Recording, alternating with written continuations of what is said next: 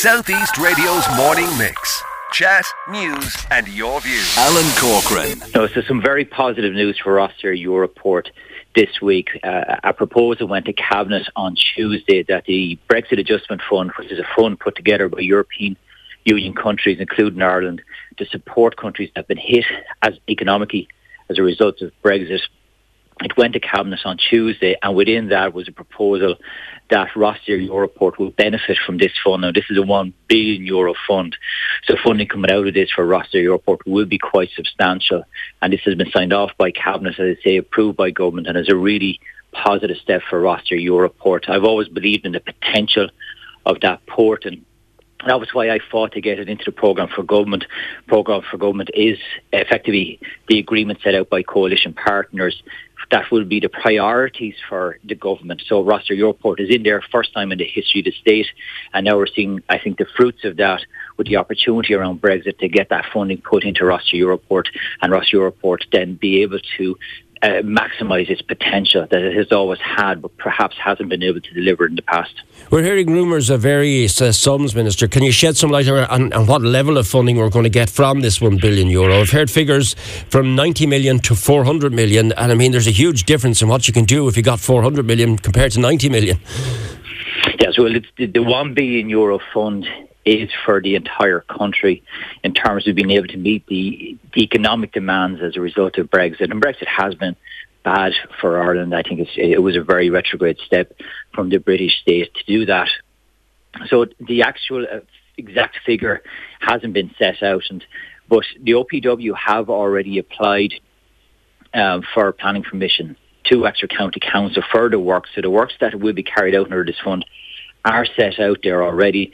Planning application, as I say, gone in. So there will be substantial funds. The exact amount, as I say, hasn't been set out yet, but yeah. it will be very, very substantial. So it will. Right. And would you have even a ballpark figure at this stage, or can you not uh, speculate? Um, I, I, suppose look, there's a cha- always a challenge in speculating how much money it's going to be. But I think look, we already have Irish Rail have committed to spending 42 million euros in the port. This funding will be in addition to that.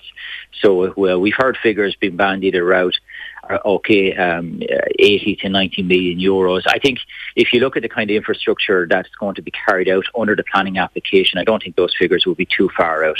And, and where are the specific areas that the money would be invested in? Because we've had several uh, uh concerns raised by uh, your fellow politicians and also by members of the public and members of the haulage industry for proper facilities for truckers, parking facilities. Where do you think the money will be invested? Well, the money will be invested by the state in state facilities down in Rosslare Europort. So, if you like, there's a number of aspects to, to, for that port to be able to meet its potential.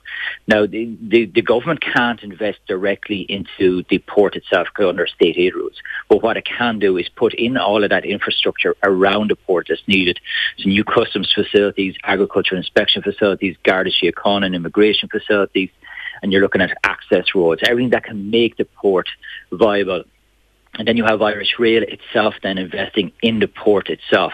And it's that combination of funding which will deliver to port. This, this was a really a, a game changer for Rosslare Europort to get this massive uh, investment secured for the port. So it isn't, and I think it'd be the largest investment in the port in the history of the state. And I think it's something that really has to be acknowledged.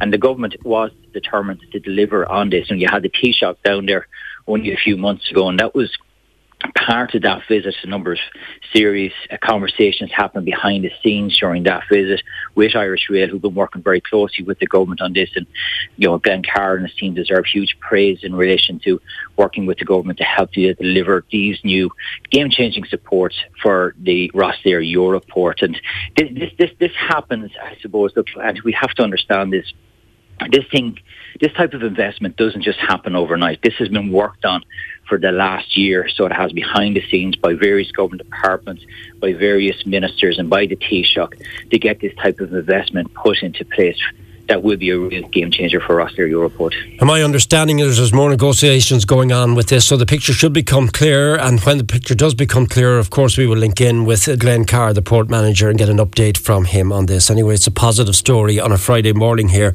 on Southeast Radio. Southeast Radio's morning mix. Chat, news, and your views.